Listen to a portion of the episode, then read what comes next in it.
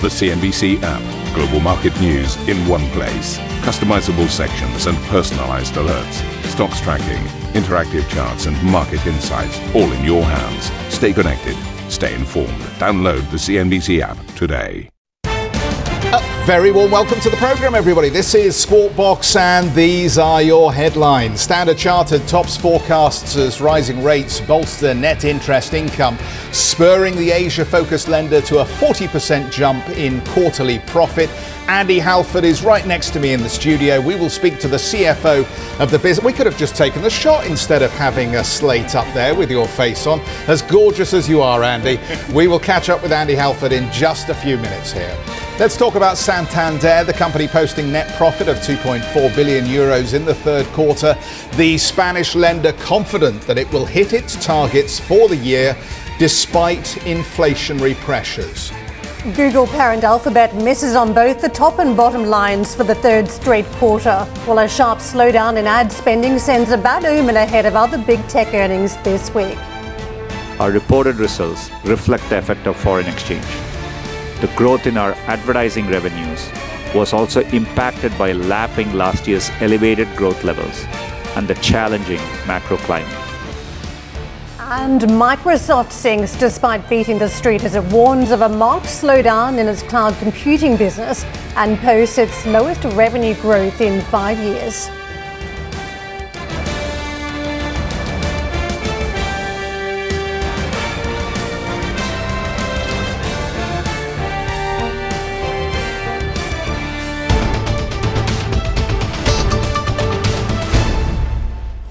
Morning all. Well, let's start off the programme in the banking sector. Before we get to Andy Halford of Standard Chartered, let me just mention Deutsche Bank. It's a beat as far as the consensus numbers are concerned from Deutsche Bank this morning.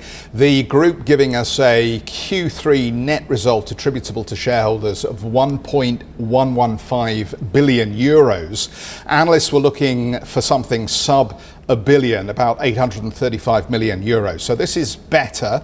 Net revenues in at 6.9 billion euros. Fixed sales and trading revenues up 38%. The group provisioning for credit losses of 350 million euros. I would vouch that that's a relatively modest number given how concerned everybody is about the macro picture for Europe and in particular for Germany, given the state of the energy-related cost crisis. The CEO says we are well on track to meet our 2022 goals.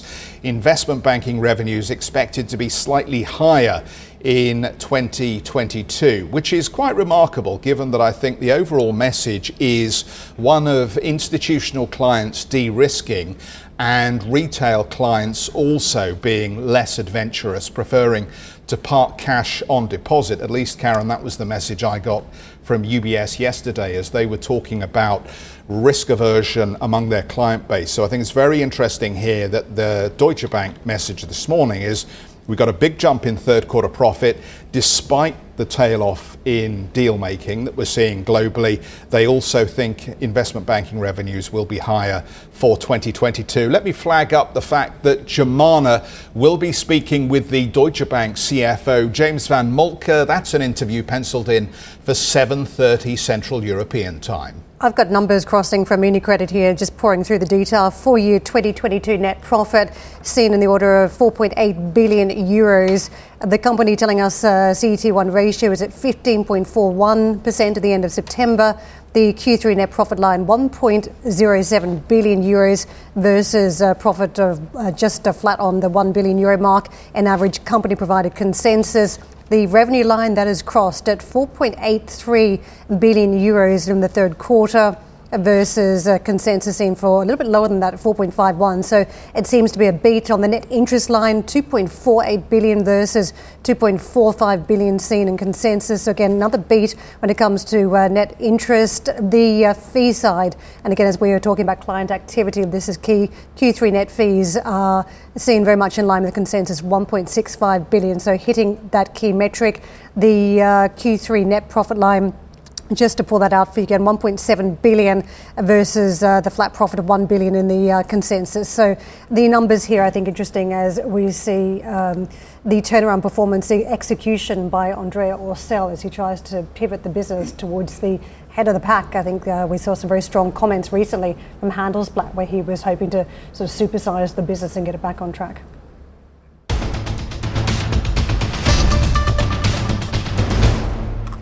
So Standard Chartered posted a 40% jump in third quarter profit, driven largely on the back of interest-based income. The lender also reporting a doubling in credit impairment charges due to a slowdown across its key economies. But I think it's just worth giving you the numbers here because, again, I would vouchsafe that these are a modest increase given the macro concerns that we see in the markets more broadly. So we've gone from $120 million to $227 million in terms of credit impairment charges for the third quarter. Andy Halford, as I say, is with us this morning, the CFO of Standard Chartered. Andy, nice to see you. Welcome. Look, before we dive into some of the details here, maybe just characterise the quarter for us. How did you feel about it? So I would step back and say in the majority of the countries, we are now pulling nicely out of the COVID era. Businesses are now coming back. They're now starting to spend. Their capital expenditure programs are now kicking into gear. And we've been a beneficiary both of the increase in activity, but also with interest rates rising. The two together have propelled us to a 20% top line increase, which is the fifth consecutive quarter now of increases on our top line. Asia Pacific is a bit of a conundrum at the moment. You've got the greater China story with China in the centre and the policies that they've pursued, which we know have been detrimental to growth momentum.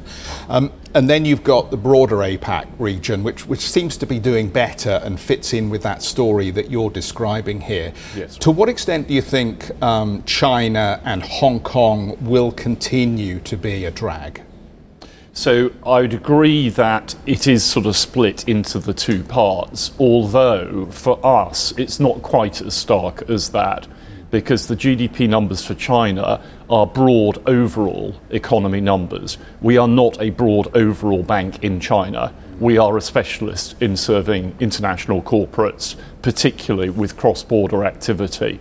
So what we've actually seen is import and export activity has been very strong into China, and hence our China business has actually done really well. It also actually posted about a 20% increase in income in this last quarter. So the bit that we do focus upon in China particularly has been very strong. And then, as you say, the rest of APAC, the Singapores, etc., really, I think, are pulling through now. COVID is becoming a thing of the past. And the talk about inflation that we hear of so much in the Western world is much less of a discussion in those markets. They're not immune from it, but it is not the biggest item. And more broadly, as we take a look at the business and the interest rate story, as you mentioned, 11% up in terms of the rise in interest rates, the net interest income. Stunning. I think many market participants looking at banks in a slightly different light to what they have over the past decade, finally having this net interest expansion story. But at what point do we see destruction from the growth story? Because now the concerns that we may see some sort of pause by central banks after all this aggressive monetary action. I think when people look back over the last few years, they will realise that the combination of banks operating at very low rates of interest, which is economically challenging, plus COVID laid on top, has been quite a handful. Now that we're actually moving beyond the COVID era in most markets, probably China the exception, and we are seeing the rates coming back. But the rates are coming back to more normal levels. It's not like they're jumping to super normal levels, 3% interest rates by long-term standards. So I think what we're actually seeing is banks starting to get back into a rhythm, which I actually think for society is a good thing, because they need to be robust. And as governments like in this country start to get the economy going, the role that banks can play in that, if they're well capitalised and they're strong, will be much more influential. I take your point about the direction, and if you compare historically where interest rates have been, but if you think about the consumer, business, retail customers, they are not used to this type of environment. Very low interest rates for a long period of time. Now we've seen rapid increases and even scaremongering too around what a fallout may be from a mini budget here in the UK. Yes. How do you think consumers will weather this economic a scenario with rapidly increasing rates? Yes, I think for a lot of consumers, you're right. You know, 3% is three more than they have been used to. So in that sense, it is higher. But in a lot of the markets we're in, we're actually not seeing stresses in our credit book. The credit impairment charges that we took in the quarter were really down to two things. One, the country downgrades of certain geographies. And secondly, in the China commercial real estate area, which has been difficult, we took some charges there, as many have done. If you actually put those two on one side, we took very little charges on the rest of our normal ongoing activity. So do we monitor it? Absolutely. Are we wary of it? Yes, we are. But at this point in time, and particularly as the rates sort of come through, a lot of people are on fixed rate mortgages, so it doesn't impact immediately. So I think so long as there's a drip feed through over a period of time, I think this will be very manageable. So we'll see what happens. Yeah, well, that's really interesting, isn't it? Because I mean, you took a charge, I think, in the first half, and so there's a little one here for the third quarter. What's your best guess as what happens with the Chinese real estate story here, given that Xi now has a third term? I think it has a little bit more to run. Time-wise, there's been a lot of actions that the government have announced in China to try to get things back on an even footing, but they do tend to take a bit of a period of time. So our sense is that this will still be somewhat challenging, probably through the majority of next year, but definitely on a track that is to a better place. Do you think you are a target for the new Prime Minister for additional windfall taxes? I mean, here you are this morning reporting what a 40% jump here in profits. Do you think they'll look at Standard Chartered and they'll think we can't resist the opportunity to try and extract a little bit more cash, given the situation we find ourselves in the UK? I don't know. The honest answer, time will tell on that. The returns we're making are higher, but arguably still not yet fully covering the cost of the capital of running the bank. So I think one needs to be careful about it. Secondly, it is a sector that does already pay a premium rate of corporate tax. So, you know, we are over-contributing in a way to society. And I think the government also want to make sure, back to my previous point, that banks are strong, and that as we start to get the economy out of its current malaise, banks playing an active role in that, not being constrained by the balance sheet, is an important thing to do. I'm sure the government will factor all of those into their thinking. I just want to tackle the expenses side. Looking at the numbers today, expenses up 3% to 2.7 billion. You've mentioned increased investment spending, salary inflation, performance-related pay accruals. We've had a warning sound from a number of big banking CEOs overnight, the Davos in the desert, talking about recession coming. We've seen some of the big US banks also pull back on activities. Are we going to see hiring cuts in the sector, and how are you thinking about the expenses side of the bank? It's interesting. We see much more and hear much more talk of inflation in the Western markets than we do in many of the markets in which we operate. Not that they're immune from inflation, but it certainly is not as big a concern. They're often not quite as big an energy consumer, for instance, therefore they don't have some of the same issues. So we are actually just charting a course which says, look, there will be more inflation in some countries, there will be less in other countries. We will work our way through this. So we're not planning on any headcount reductions. We will run the business as normal. We'll take account of the fact that there are some pressures on pay in some markets, but less so in other markets. So not a huge issue for us, but one which we keep a close eye on. And I circle around the issue before around the UK. As a senior banker looking at the UK and seeing how it's perceived internationally, any advice to Rishi Sunak now? Well, I think a period now of stability, a period of maturity, a period when we just think through logically what we need to do. It's obviously been an unfortunate period. I don't think we have painted ourselves in the best light globally, but now there is a chance to say, okay, we now move on. And I think a calm head and now just charting a course, which will take several quarters to work through. But I think that is absolutely what he needs to do and what I'm sure with his new cabinet he will do. Andy, you sound like you need a job in the cabinet. That's such sensible advice. That's the kind of thing that we've needed over the last 45 days, is it? Or 46 days? But anyway, lovely to see you. And to have you back in the studio in particular. Thanks so much for that. And really best nice to Bill and Jose if you catch up with them on the call. Yep. Andy Halford, the CFO of Standard Chartered. We're going to bounce to another set of earnings, Santander this time, by third quarter numbers crossing. The Q3 net interest line, 10.05 billion euros. The 9-month net interest income crossing at 28.46 billion euros. Just pouring through a couple lines here, return on tangible equity, ROTE, that is at 13.57 at the end of September. The bank is saying it's on track to achieve its revenue, profitability and capital targets for the year. Its fully loaded core Tier 1 capital ratio, 12.1% at the end of September.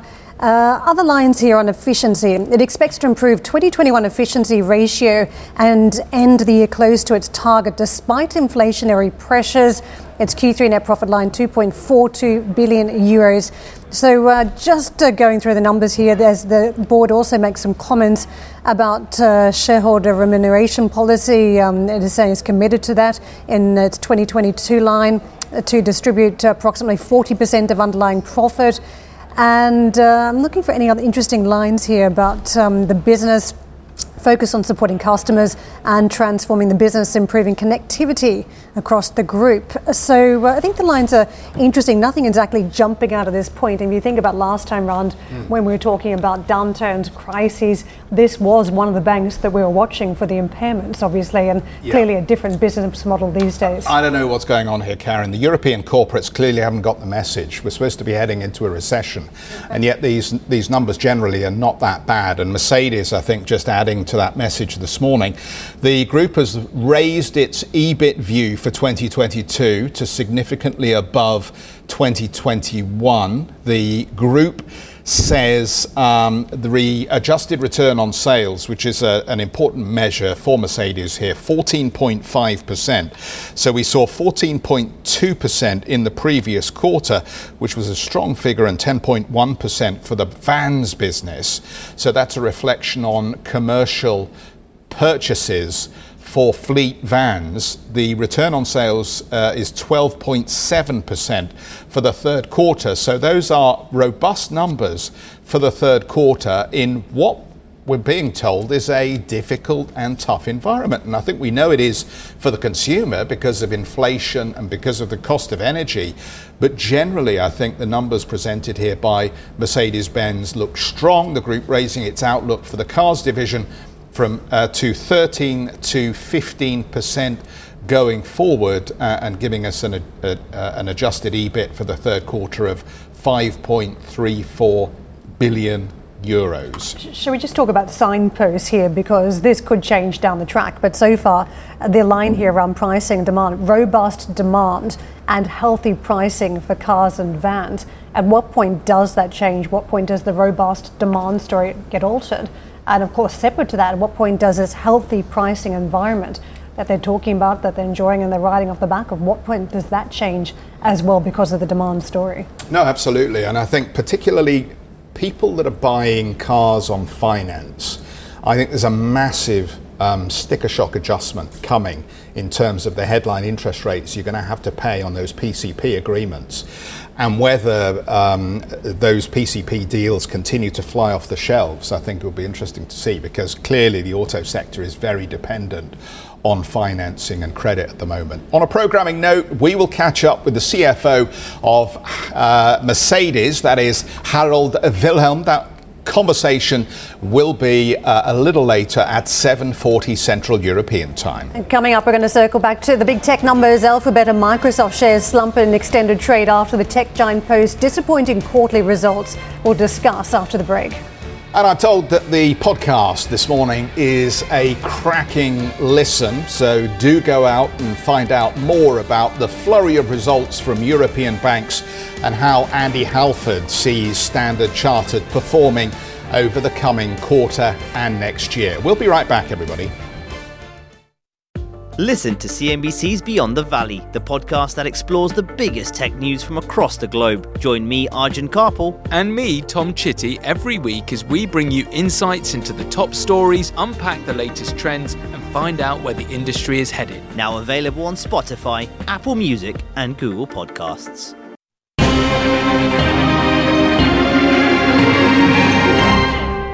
A lot of earnings crossing this morning. Just a quick update on UniCredit. Reuters issuing a slight correction on some of the numbers.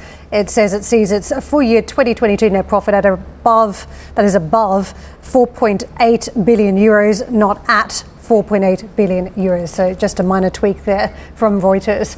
Alphabet shares slumped in after hours trade after the tech giant posted lower than expected earnings and revenue for the third quarter. Meanwhile, shares in Microsoft also fell in extended trade after the company reported softer cloud revenue in its fiscal first quarter and gave weak guidance. So let's get to Arjun for more. Arjun, we were setting this up before the numbers crossed yesterday. What do you think as we saw the final detail? Yeah, we were speaking yesterday about some of the softness we saw in Snap's numbers in relation to advertising. We've certainly seen that now filter through to Alphabet. Now, if you look at ad revenue, yes, there was a slight uptick in growth, but very, very weak growth as well. And importantly, YouTube ad revenue fell 2%. It's the first time we've seen a decline in that revenue since the company started breaking out figures in 2019. Now, YouTube's seen as a way for Alphabet and Google in particular to diversify away from just search advertising. And clearly, this has been a big boost for the company. It's a very sticky platform for users. It garners a lot of interest from advertisers. So that decline there in YouTube ad is actually something that is a bit of a concern as well. And I think we heard from management there, they are seeing a pullback in ad spend from businesses as they cut budgets and as they hold back spending potentially in this uncertain environment. So that was really the highlights for Alphabet here. Cloud, though, a bright spot. That revenue for that division coming in ahead of expectation. Cloud seen as a key driver of growth, still a small part of the business, still behind the likes of Microsoft and Amazon, but clearly at least Google here is seeing growth in what could become a very important division in the future. Fascinating, this trend in digital advertising. What do you think is going on here? Is this companies shrinking budgets, or is it that the advertising is going somewhere else? So is YouTube losing it to TikTok and other platforms? What's your read? I think over the past few months, it's very much been more competition. It is about ad dollars going elsewhere to perhaps Instagram Reels, but also don't forget TikTok. This is, as you mentioned, a very key player now that's really disrupted the ad market somewhat. And you've seen a lot of the big tech giants in the US respond with their own sort of short video competitors to TikTok, but haven't actually been as successful. So it has been a story about competition, but I think this quarter and the coming quarters really are about the uncertain economic environment. It will be about advertisers cutting budgets here and being a lot more selective as to where they put their money. Now, that could, in some senses, benefit these larger players. But I think at the moment, it's just a downward trajectory as these advertisers are really reassessing their budgets, not just for next quarter, but also for the coming quarters ahead. Thank you for listening to Squawk Box Europe Express. For more market-moving news, you can head to CNBC.com. Or join us again on this show with Jeff Cutmore, Steve Sedgwick and Karen Cho, weekdays on CNBC.